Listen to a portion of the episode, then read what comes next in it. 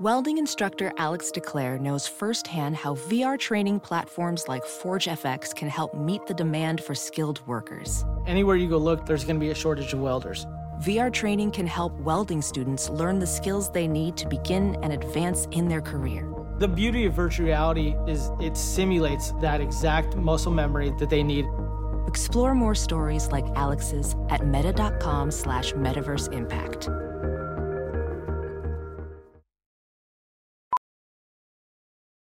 VR training platforms, like the one developed by Fundamental VR and Orbis International, are helping surgeons train over and over before operating on real patients. As you practice each skill, the muscle memory starts to develop. Learn more at meta.com slash metaverse impact. Hey guys, Mizzodcast is now on Patreon. For as little as $3 a month, you can join our Patreon page and get extra content from the guys, outtakes from the show, and any insider news that we have, we provide it there first. It doesn't cost much and your support helps the show. Join the Mizzodcast Patreon and be part of the team. Here are our secrets. Gonna throw it. Slant. This bug's for you, Mizzou. They are up this LSU defense.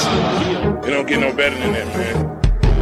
He's racked up to short middle. Beatty with the catch, and he's going to jet his way into the end zone. Missouri touchdown. Hand off to Rountree running left. It's 35 to the 40. Left sideline around the And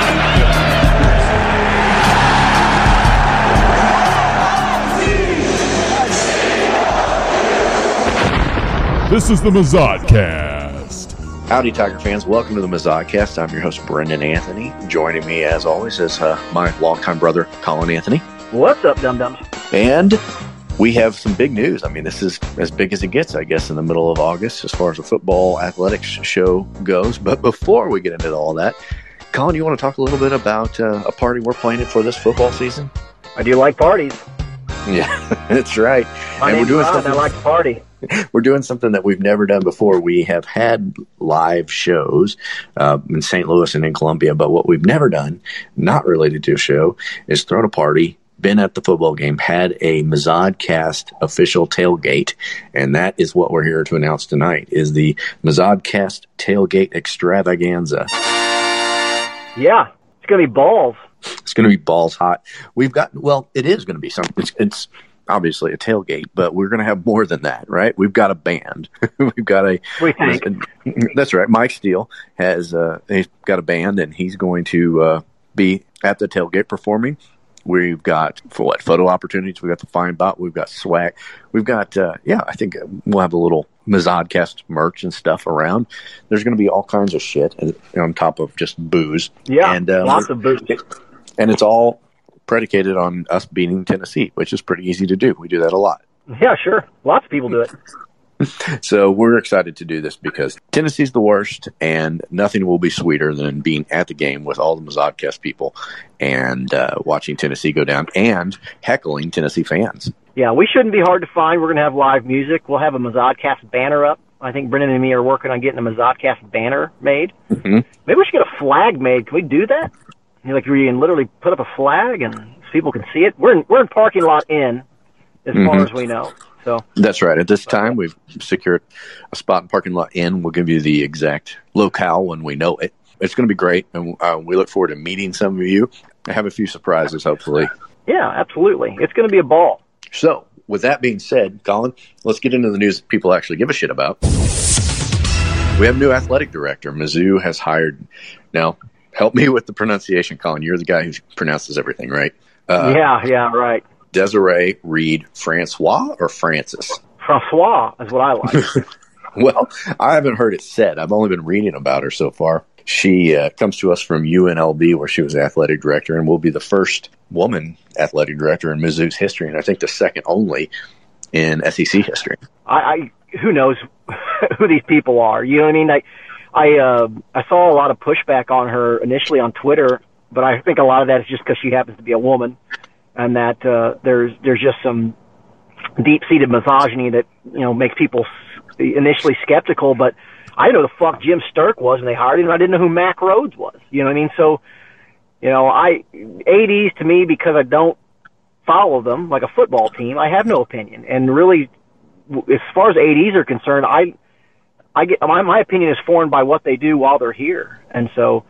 Um, you know, I like Jim Sterk all right. I thought he'd fundraised well, and we'd had some some success with him at the helm. I, I I think I especially had liked Sterk because he came in at such a tumultuous time. I felt like he really did sort of steady things, but you know, it's become pretty apparent now um, that Jim Sterk was sort of forced out. He they basically said uh, thanks, but uh, we're we're moving on, and um, so I don't. You know, there's been a lot of speculation that had to do with um, you know that that the basically the hiring the football coach among some other things, but um, you know I'm I'm going to leave my uh, judgments up to uh, what she does as an athletic director. I've you know, just what I've read and what I've heard is, I mean, the the biggest feather in her cap seems to be she was she's a fundraiser. She knows how to she knows how to bring in the dollar bills. But I I thought Sterk did a pretty good job of that too. So I guess we'll find out. I mean, ultimately at the end of the day, um, she's probably going to get to hire a basketball coach uh, at some point, though. Um, Cuonzo Martin's fucking contract is still a goddamn albatross. But uh, which I mean, uh, you know, if rumors are to be believed, Cuonzo Martin's contract is one of the reasons people were not high on. Another reason Sterk was kind of uh, in the doghouse. But at the time when we hired Cuonzo, you were going to have to pay a fucking king's ransom to anybody to come. So mm-hmm. I don't know if you can hang that on him too hard, but um, you know, like I said, I'll reserve my judgments for when she, you know, starts showing some results or lack thereof. Yeah, well, and when you're athletic director, you're going to get it from every side. I mean, there are people, like I said, uh, who complain that uh, that maybe Cuonzo Martin's salary was too high, and then there are people who say that they doesn't spend enough on basketball. So no matter what oh, you do, God, that, kind of, you can see how these narratives form. You know, like especially like in our everyday lives with politics and stuff, people start regurgitating shit that they hear on their whatever their preferred uh, news channel is, and they pass it off as their own idea that is the pushback on Cuonzo Martin now has all just been completely now changed. The narrative has changed to like Mizzou just hasn't invested in basketball. Our facilities are not what it takes. We are not, you know, the, the failings are, you know, the university and not the coach. And it's just, they, those people that are Cuonzo lovers have found a narrative that they can push from Rock M Nation. And like I said, I don't want to bag on Rock M Nation too hard, but that whole narrative that Sam Snelling had of like, that somehow Mizzou is not, you know, putting the dollars bills into basketball. I mean, listen, I've I've been as hard on Mizzou about, as anybody about not investing in the football and basketball programs as much as they probably could. But I don't feel that way now. They're paying Cuonzo Martin a shit ton of money, and they have nice facilities, and maybe they could have nicer facilities, but it's hardly a reason that they're not winning. No, I mean ultimately, what that argument comes down to, Colin, is paying assistant coaches more. And I mean, if, if you're saying that the reason we haven't had success is that we don't have highly enough paid assistant coaches, that's a pretty thin narrative. And that's what I mean. I just, I'm getting so frustrated now when I'm, anytime, of course, basketball's not in the forefront right now, but anytime I see basketball, uh, come up on Twitter with, on any of these Mizzou, uh, uh, pages, it, the timeline is just full of this same regurgitated horseshit that somehow the university is not investing in Cuonzo Martin, and that is why Cuonzo Martin is not winning. And if we would just shit a bunch of gold to blooms on the basketball program, suddenly they'd be wildly successful. And I'm just like, give me a fucking break. And maybe this athletic director, she'll come in and go, you know, we aren't giving basketball its due, but I, I, that narrow, that, that. As you write your life story, you're far from finished. Are you looking to close the book on your job? Maybe turn a page in your career? Be continued at the Georgetown University School of Continuing Studies. Our professional master's degrees and certificates are designed to meet you where you are and take you where you want to go. At Georgetown SCS, the learning never stops, and neither do you. Write your next chapter. Be continued at scs.georgetown.edu slash podcast. As you said, that narrative is extremely thin.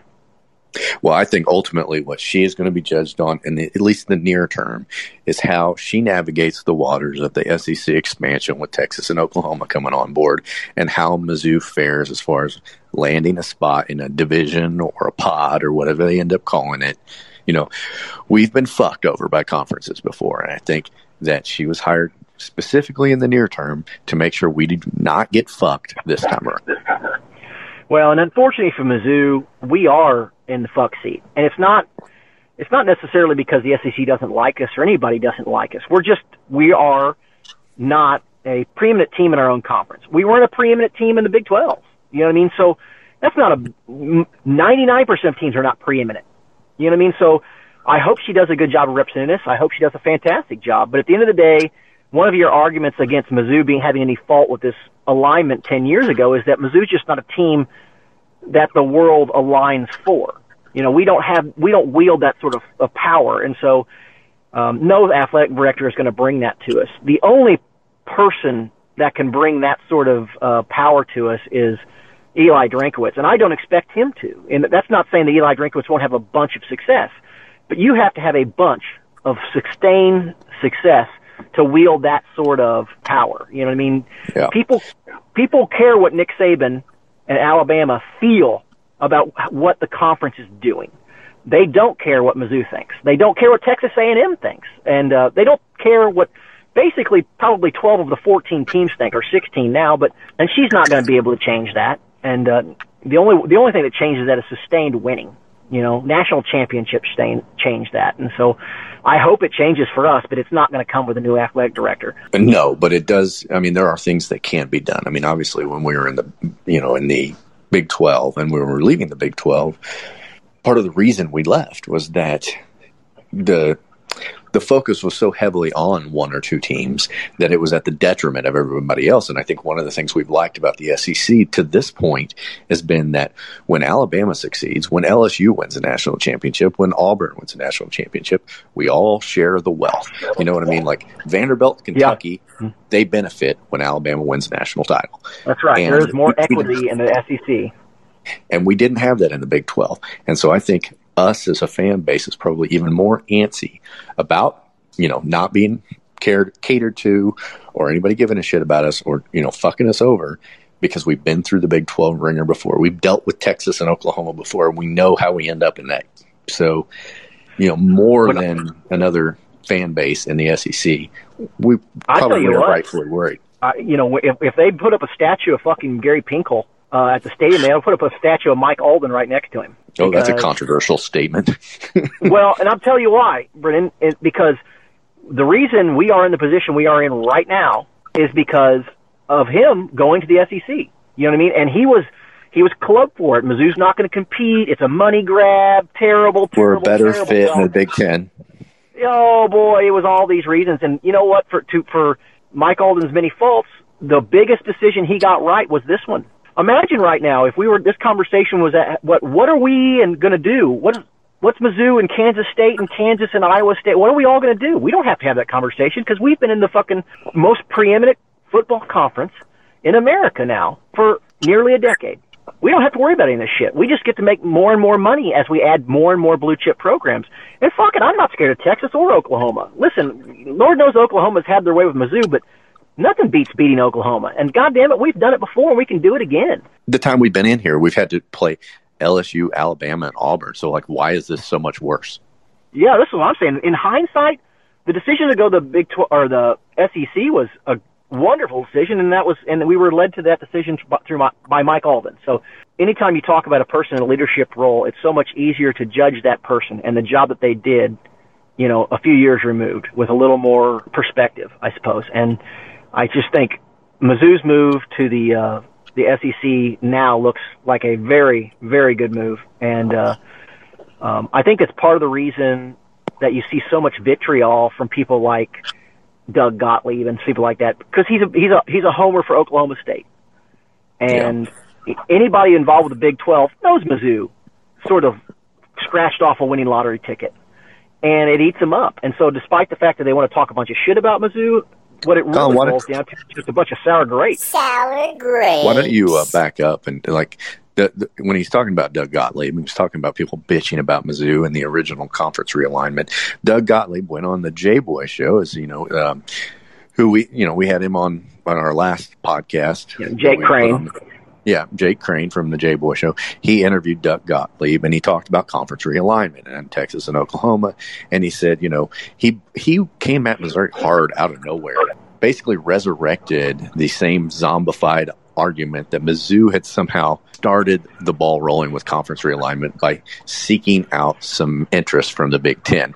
Now, this is such a hogshit line of reasoning because the timeline's all fucked up, forgetting that Nebraska and Colorado left before we did and sought out other conferences before we did, and that all the teams that had bitched about Mizzou talking to the Big Ten were also talking to other conferences, you know, so the Kansas specifically.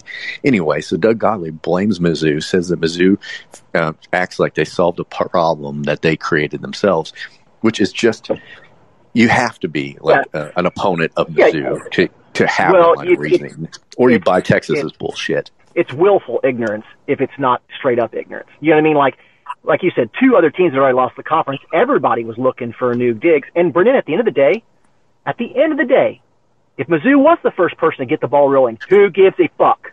Because it was what yeah. was best for Mizzou. It's not true. Let me specify. It's not true. What Doug Gottlieb, Gottlieb is saying is complete and utter flaming horseshit. But even if it were true, who gives a fuck? Mizzou's looking out for Mizzou, not for Oklahoma State, not for fucking Kansas. Why would we look out for Kansas? They would never look out for us.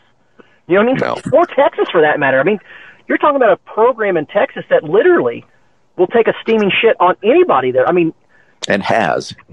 Yeah, I mean, like it, the the worst part about the SEC letting Texas in is just that how is Texas going to fuck over the SEC? I can't imagine Texas is going to wield enough authority or power to be able to fuck over the SEC. But make no mistake, if they can find a way to fuck over the SEC in one way or another, they will. It's just who they are.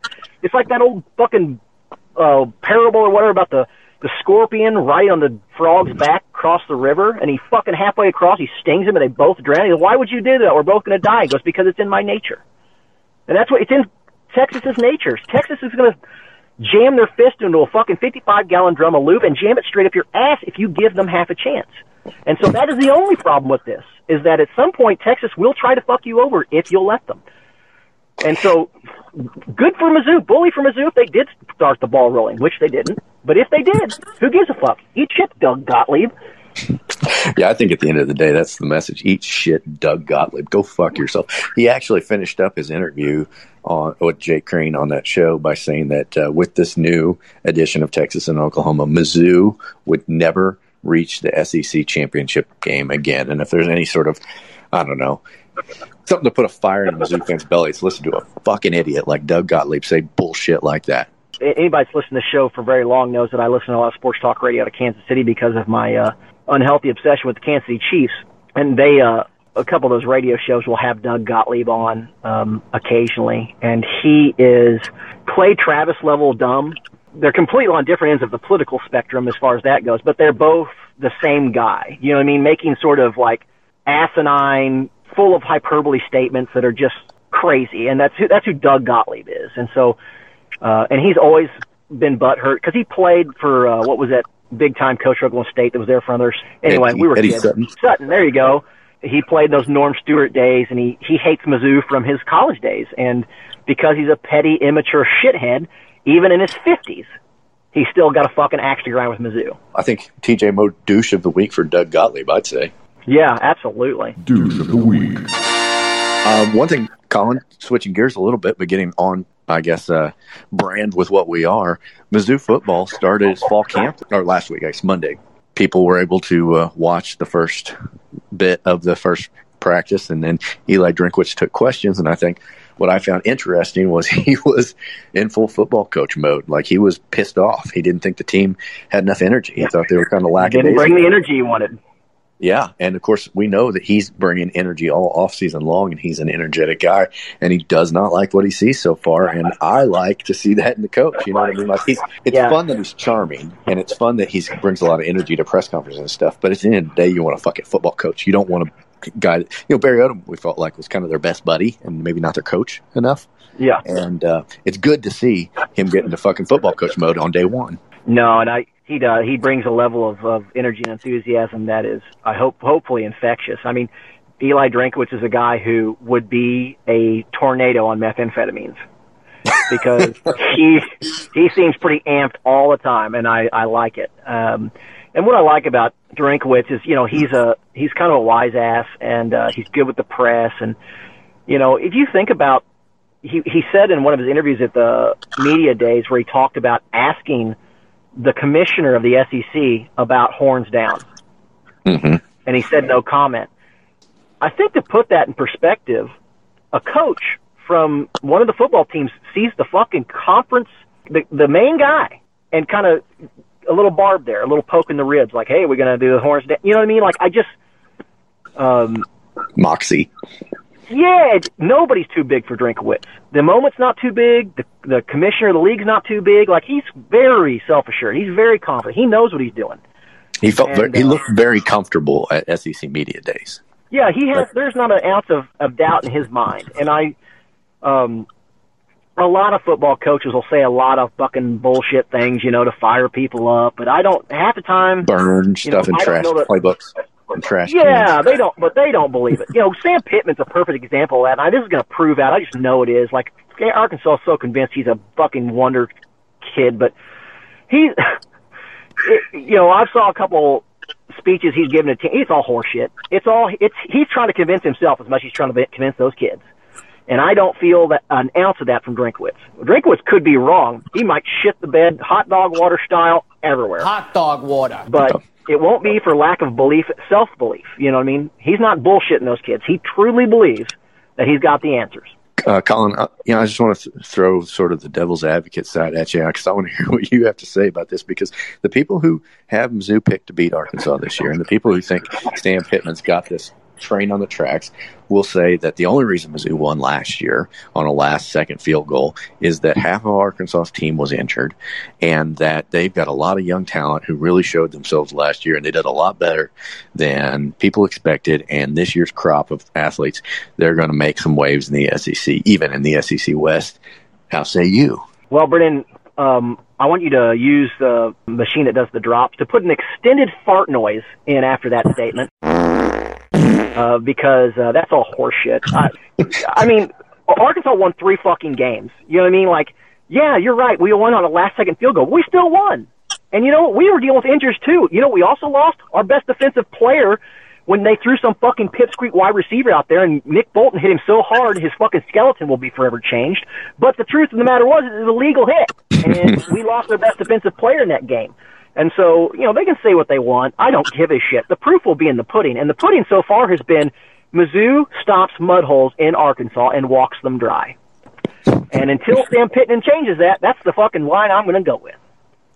Well, that's right. We have had five straight victories, and I really do. My goal, I, I love as a Mizzou fan. I don't think we're going to win a national championship in the next five years, but I do think that there's a good possibility that we could make it a, a solid decade of beating Arkansas. Well, and I, I don't know what a record it now is against Tennessee, five and three or whatever, something like that.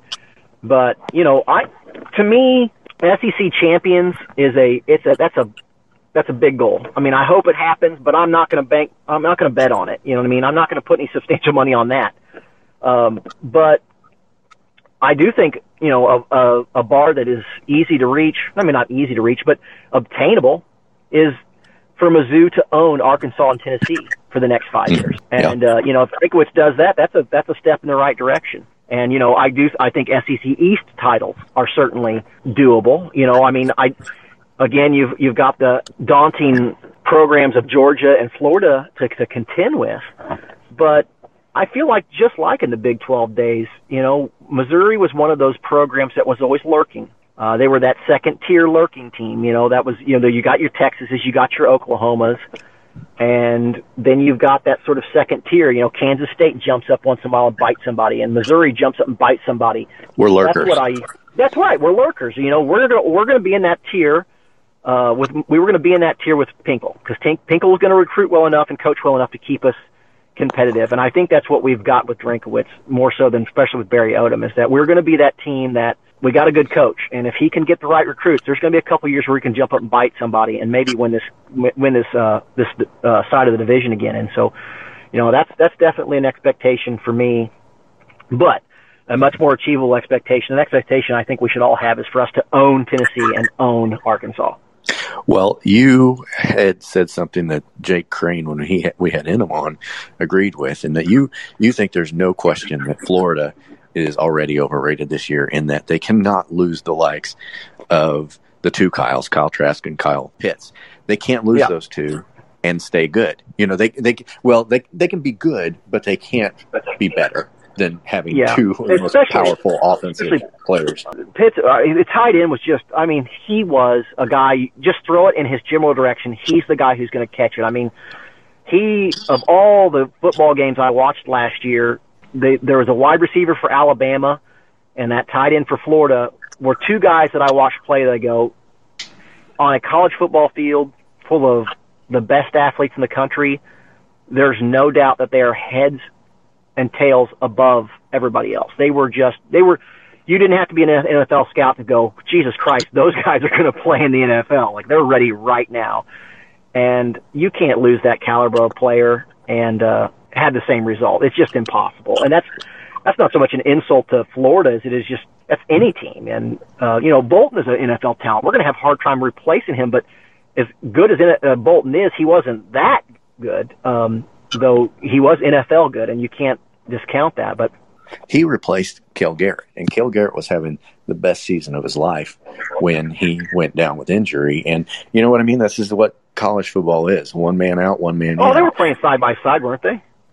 Well, I mean, he took the middle linebacker role, and you know, obviously in that defense, they were sometimes only running two linebackers. But Cale Garrett was the was the quarterback of that defense, and then it became Nick Mhm. Bolton. Well, what I was getting at before is that you you obviously see that Florida ha- is has vulnerabilities. Jake Crane picked him for like number five, and the I, I think that's a little crazy, but like he he's not high on Florida. I just think that obviously Georgia is running at full throttle. Everybody else in this unit, you know, like South Carolina, Tennessee, new coaches, new coaches, Arkansas, run by a crazy CBS sitcom dad. You know what I mean? Like yeah. Florida, Florida is somewhat down and has another insane person running their program. Like Well, we talk about Mizzou being lurkers. between- Who knows, Colin? Who knows about this season? No, I agree. I agree. But the difference I see in Pittman and Mullins is I've never questioned Mullins' ability to coach. Like he is No. a he's a straight crazy person. I agree with that. You talk about narratives, and Dan Mullen, the narrative is he's like the world's greatest quarterback whisperer, and that whoever comes up from Florida is just going to be the next Kyle Trask because anytime Dan Mullen touches him with his golden quarterback finger, they become, you know, all American. And I think, well, he is a good coach. He's proven himself to be a good coach. He's also proven himself to be unstable, and you know. He's Yeah, you know, the Mississippi State's coach who had a good couple of good years. He's not he's not proven himself at the highest level yet. You know, I feel like people treat him like he's in the Saban camp or something. But No, you're right. I mean, I don't think he's Saban, but I just look at the way his teams play and I look at their offenses and I'm just like, they, he knows what he's doing.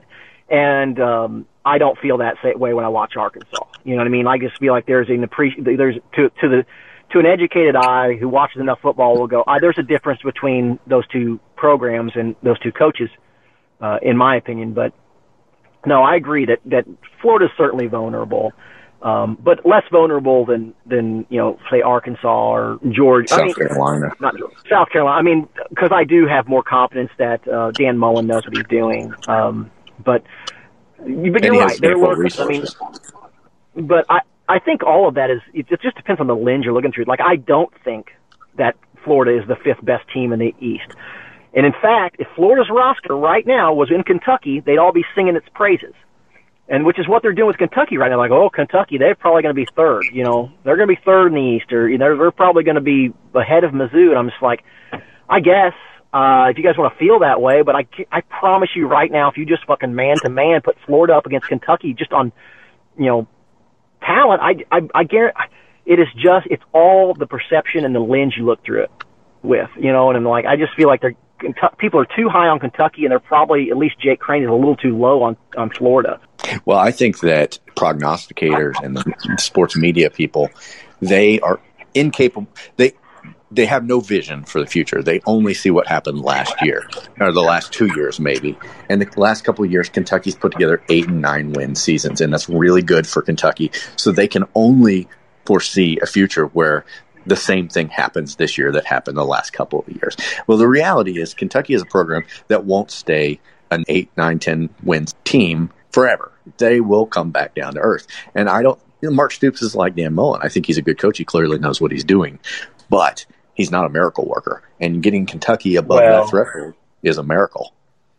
and I, I, I tell you what, and a lot of teams are like this, but I tell you what, if, if anybody will ever break down and decide they really want to pay Mark Stoops, Kentucky will fall directly into the toilet, never to be heard from again for at least another, you know, 10 years. You know, I mean, they're one of those programs that Mark Stoops is a good coach and he's got them playing competitive football. But, you know, if he ever leaves them, you know, the, I feel like the fall off is going to be quite precipitous. Yeah, well, look at Vanderbilt didn't go to those kind of heights, but they had James Franklin as their coach, and they had some success more than they're ever accustomed to in their, you know, long history in playing SEC football. And then Penn State comes along, needs a new head coach, and James Franklin couldn't run fast enough. It's it's honestly um, a credit to Kentucky's uh, athletic department that they've kept Stoops there. Honestly.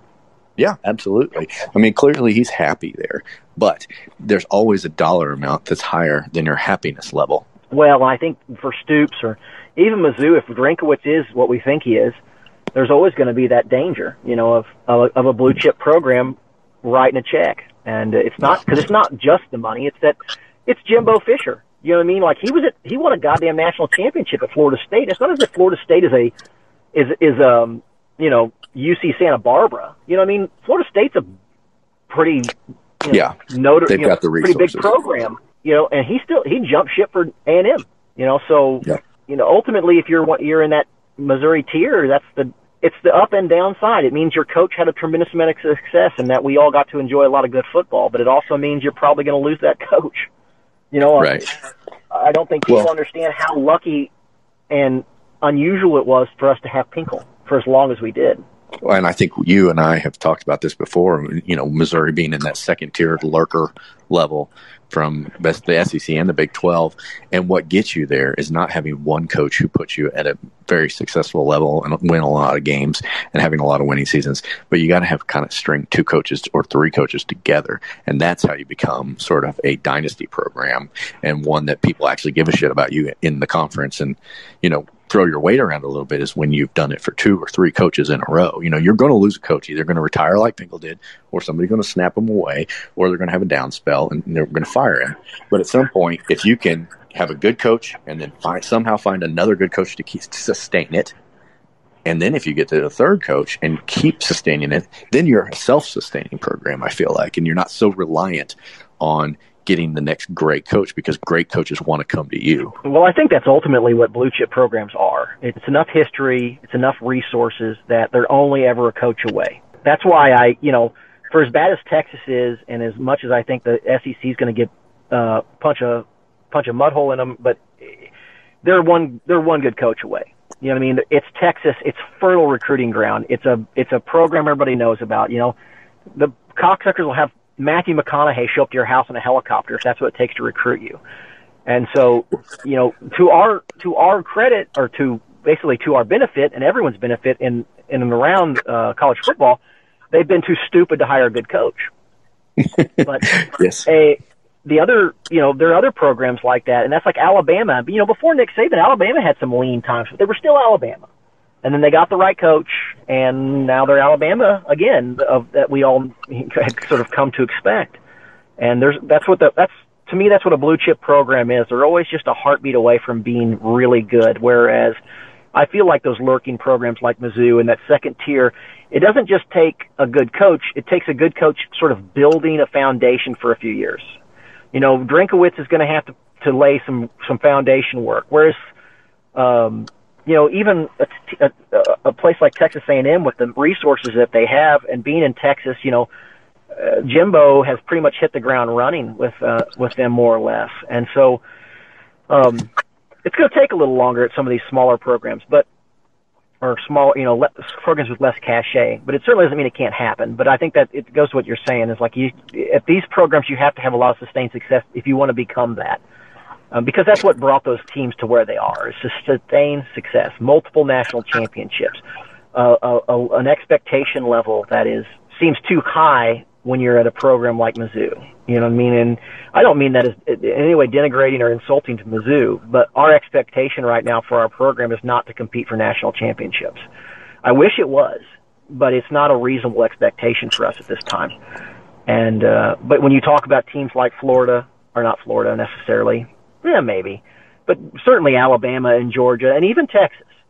Uh, and even A&M, based on their history, those teams I think are living in a world where they do have an expectation of national championships, realistic or not.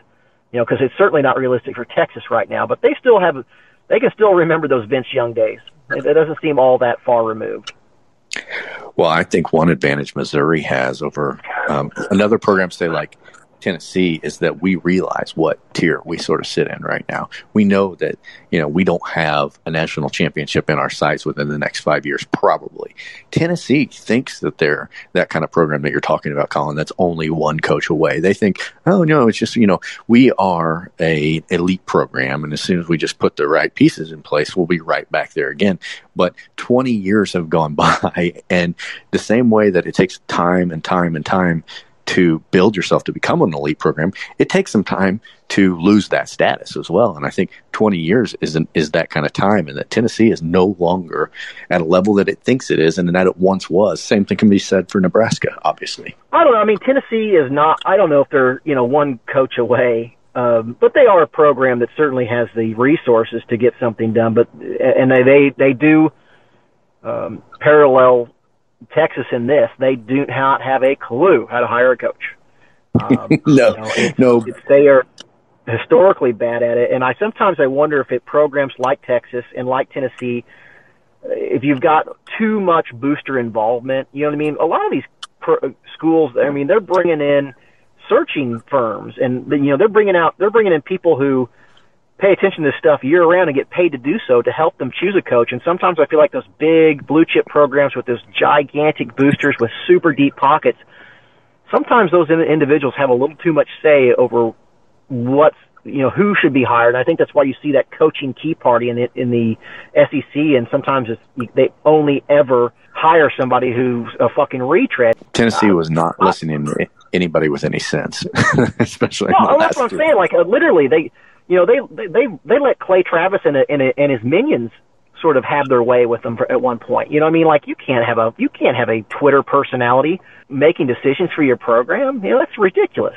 Especially yeah. if you want to be pretend that you're some sort of blue chip program that has uh is just one coach away and is this this national championship contender just just lurking on the uh, behind. Oh, we're ready anytime. We're going to win that national championship. Just you wait and see. It's like I'm gonna tell you what Alabama's not doing.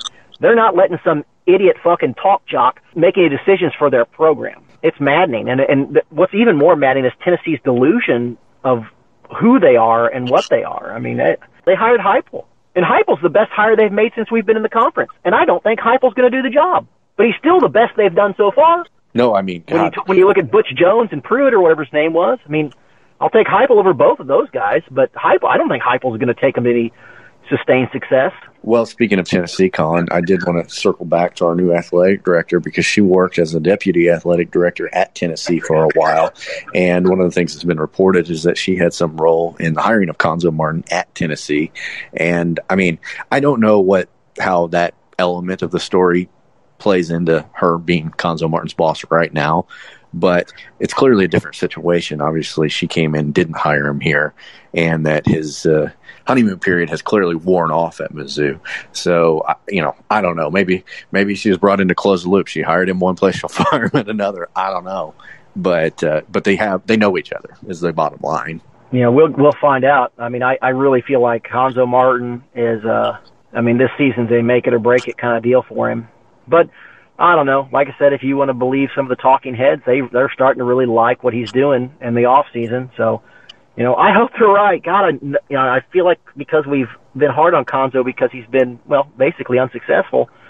Um, that people think we hate Cuonzo. I nothing could be further from the truth. Nothing would make me happier than eat a giant plate of crow and for us to, you know, go to a Final Four with Cuonzo Martin at the helm. That would, I, no one would be happier about it than me. But I just, um, it's it's not something I'd bet on. Well, and Cuonzo Martin, unlike say like Barry Odom, he he is a presence. You know what I mean? Like Cuonzo, he gives the impression of a guy who knows what he's doing and what he's trying to do. Now we haven't seen the results to bear that out to this point, but he's not like a guy who, you know, you hire and you just kind of are constantly questioning or don't know if he knows where he's going or what he's doing. Kim Anderson, uh, there were times it's like, I wonder if he still knows which locker room we go to at halftime. Like, is he even? No, you're here? right. I don't look at I don't look at Cuonzo Martin and say, man, what a dummy. Yeah. I just I just think I think he's mediocre, and I think mediocre is all you're ever going to get from Cuonzo because Cuonzo's mediocre. But mediocre is not bad either, but it's also not No. good. It's just mediocre, and I think that's what Cuonzo is, and that's and I like I said, I hope I'm wrong. I hope he he's really good. And I hope he I hope he shoves it in my face, but I don't think he's going to. Well, much like we talked about with Tennessee having lost so long, you know, basically 20 years, an entire college student's life. Um, it, I feel like, in a way, Mizzou basketball is in a similar situation where it is getting to the point now where it's been so long that since we were good on a sustained level, that a lot of fans just forget that and have low expectations anyway. Like if Cuonzo Martin had strung together a win or two in the NCAA tournament anytime in the last four years, I don't think we'd be even having this conversation. I think we'd be saying how great we are and, what a great upward trajectory we're on. One or two wins would have made that difference, really, you know, because so many fans have such low expectations. But yet here we are where it's not too defensible after another year of this. Mizzou should be going to the NCAA tournament every year. I That's mean, a reasonable that's- expectation. Um, 64 you know, teams get in, 68 teams, I Yeah, guess. that's yeah, that's that means you're in the top basically 70 teams in the country every year. And when you put it like that, it doesn't seem like it should be that big a bridge to cross. Just be in the top 70. Can you do that for us? Yeah. You know, and uh, Yeah, and it doesn't, especially of course, considering like despite Rock M Nation would have you believe they do have the resources to be in the top 70. You know, so that's I feel like I'm pretty confident. So that's my expectation, and that that's a pretty low expectation to have at this point. And but but I mean, I think that's what for guys who are as old as you and I, Brennan, that's what you became to learn to expect with Norm Stewart, and and then e- even um, Quin Snyder. oh Quinn Schneider after him. You know, what I mean, like Mizzou's a good enough program. At that at that point, our lives disappointment came in the tournament. But you know, but we were in the tournament. You know, but it came. You know, once we were in, the disappointments always piled up. But you know, now I just feel like every year the, the conversation throughout the years is: Is Mizzou going to make the tournament? Not what are we going to do in the tournament? And that's really what the difference is. Is there was a time when we thought the conversation was what are we going to do in the tournament, and now that conversation over the past almost two decades has become: Are we going to make the tournament? Are we going to Yeah. be in the top seventy fucking teams in the country? yeah, and if you want to believe that giving the towel boy a raise or buying some new Spalding basketballs for the practice gym is the difference, Yeah. fine. You Yeah. can believe that. I don't think we're ever going to see eye to eye, but I think maybe, maybe you can start to look at the head coach after five years. Yeah. Well, Brendan, I don't know. You, you have to you have to talk to the guys over at Rock M Nation about that. But um, yeah, don't beat that you know, dead horse too much, but I know, I know. It's just such a ridiculous p- position to take, and it's it's hard not to just kind of every time we talk about basketball, not to. Well, again, it's hard not to talk about it because Rock M Nation has given um, Cuonzo homers a talking point. You know, they've given them. Oh, The this narrative. is the narrative. This is this is our talk. This is this is the argument because because honestly, most of those folks didn't have a great one until Rock M gave them one, and it's not a great one now. Rock M Nation's argument is utter and perpetual horseshit, but it's but it's it's something that they can wrap their hands around. So, um, you know, I'm I'm gonna you know, like I said, not to beat a dead horse, but I'm gonna die on this hill. The head coach is more important to the program than almost just about anything else. But again, I'll say it, it's a bold take. you think? we we have the new AD, and I think the interesting thing to me in this whole search process, Colin, was that it was kept pretty quiet. I didn't hear a lot of rumors floating around. I mean, rumors were around, but they were crazy and unsubstantiated. Yeah, everybody always says John Sunvold. It was relatively quiet, and it was made swiftly, which I think is is good, regardless of who was hired and, and how. I'm glad it was done quickly because we are at a time where we need somebody in the room with some authority whenever big decisions are being made about where to put the assholes Texas. And people are forgetting what pieces of shit Oklahoma is too. Texas is catching all the grief for this, and I understand why because they're the fucking worst. Basically, anybody who has a big T on the side of their helmet, they're terrible. But Oklahoma sucks too. And we hated Oklahoma for a very long fucking time. And I'm happy to have a reason to fucking hate them again. So they're going to make things worse. I think uh, most Mizzou fans, at least from the Big 12 days would say Oklahoma's definitely a rival. Now Oklahoma may. Um, well, yeah, may, they beat uh, us like 50 times in a row, but Well, that's what I'm saying. Like they're not rivalry. Maybe isn't the right word, but Oklahoma was that um, guy sitting on top of the hill for a long time. And Mizzou, as Mizzou fans growing up, you know, Oklahoma was that person you were taking swings at, and and uh, it's going to be fun to get back to taking swings at Oklahoma. Pers- I mean, I'm I'm looking forward to it. I'm I don't give a fuck about Texas, but I am looking forward to Oklahoma being in the, in the league. Honestly, I'm ready. Well- I'm ready to go out to Oklahoma, and like I said, maybe we'll lose 50 times in a row again. But I fuck it. I like I like being little brother. I like being the underdog. I like uh, going at it, and uh, there's a lot of history there, and that's one thing that bringing Texas and Oklahoma into the league with Missouri brings back is some history. We're going to get Oklahoma, A and M's going to get Texas back. Arkansas is going to get Texas back. You know, there's a time when Texas and Arkansas were quote unquote rivals, even though Texas fucking perpetually owned them. Um, but it's going to bring some back some rivalries because you know before uh, Arkansas was in uh, the SEC in '93, they were in the whatever the Southeastern Con- whatever it was the I don't even remember what it was called anymore. It's been too long ago. But they were you know Texas and Arkansas were in the same conference, and those guys have some bad blood, and so yeah, Southwest Um, Conference. yeah, it'll be it'll be fun to watch them um, try to kill each other again. I, I think any Mizzou fan of a certain age remembers going to Mizzou games when Oklahoma came to town and what shitheads Oklahoma fans were and how they'd Oh yeah, they get around and they were run for their money.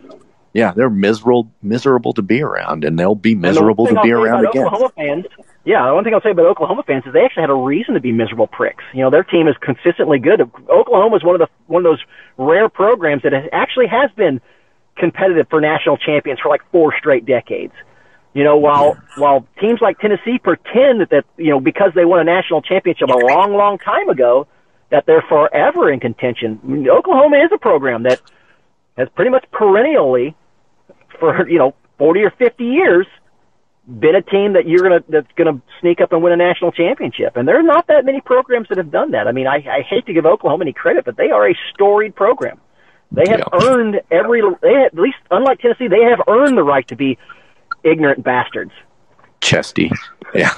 Really, what people are really interested in, or what will really benefit us long term, is how much money is this going to drag into our program? Because these are two programs that have a big national audience and not just local state audience. Like we bring municipalities in, there's Texas fans everywhere. And goddamn, Mizzou's run in the red in their athletic department for the last four years.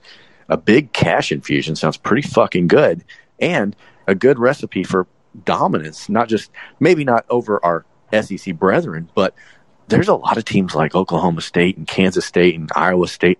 They're not going to have a home and they are going to dwindle from the college college athletics landscape. And we don't have to worry about that. We may get beat by a lot of SEC teams, but there's a lot of other teams that are going to wither on the vine because they don't have a home. Well, I'll tell you something I'm convinced of is that is this is not going to take till 2025. There's no fucking way. And one number I am curious about is what what is Texas and Oklahoma going to have to pay to get out early? Because you know they're the Big 12 doesn't want them. They don't want a lame duck for the next fucking two or three years. Five And, uh, years, four five years, years, whatever. Yeah, you're right. Yeah. And anyway, the point is, is that we know it's not going to take that long. Just like with Mizzou and A and M or anybody else that's ever done conference realignment, and but it is going to cost big bucks because they are contractually obligate, uh, you know, tied to those to the Big 12 for a while. So it's going to take some big bucks. And I, if if you're Kansas State or Iowa State or any of those Baylor, any of those teams you're thinking about that are that are going to be left out in the cold, they better get all they can while they can. So I, you know, I, I'm sure they're not going to make it cheap on Texas. No, and you're totally right. I mean, Jake Crain was saying that uh, 2023 kept being a number that he'd heard bandied about, and I don't know where he's getting that from, but it does make more sense because, God, can you imagine being in year four of basically being broke up with your conference, but still having to date them? Um, if I, Brendan, I had to put money on a year that they'll be in the big, be on our schedule and in the SEC. My bet would be next year.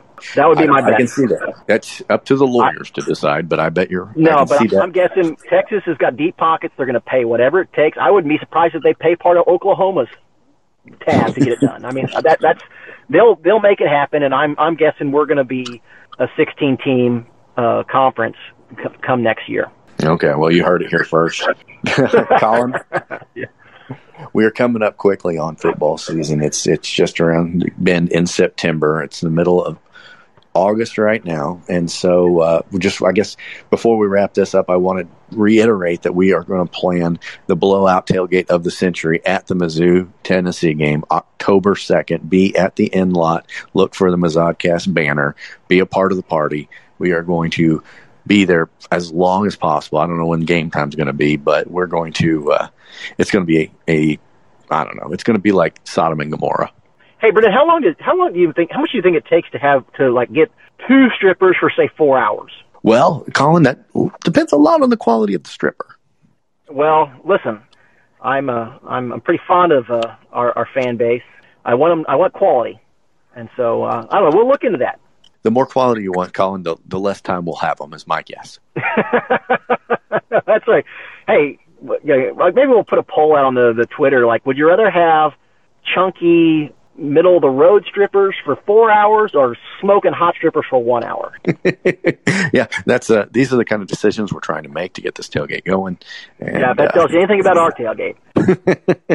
yeah, we're we're still thinking up ways to make it more and more fun, but we just basically want to have a lot of people there, and we want to you know, be able to raise a beer with our uh, fellow Mizzou, Mizzou fans, and especially get drunk and make some bad decisions. That's right. So, anyway, on that note, Colin, I think I'm ready to sign off. We put our hour in on Greenroom for this episode of the Mizzodcast. M I Z. D O U. I got the ecstasy.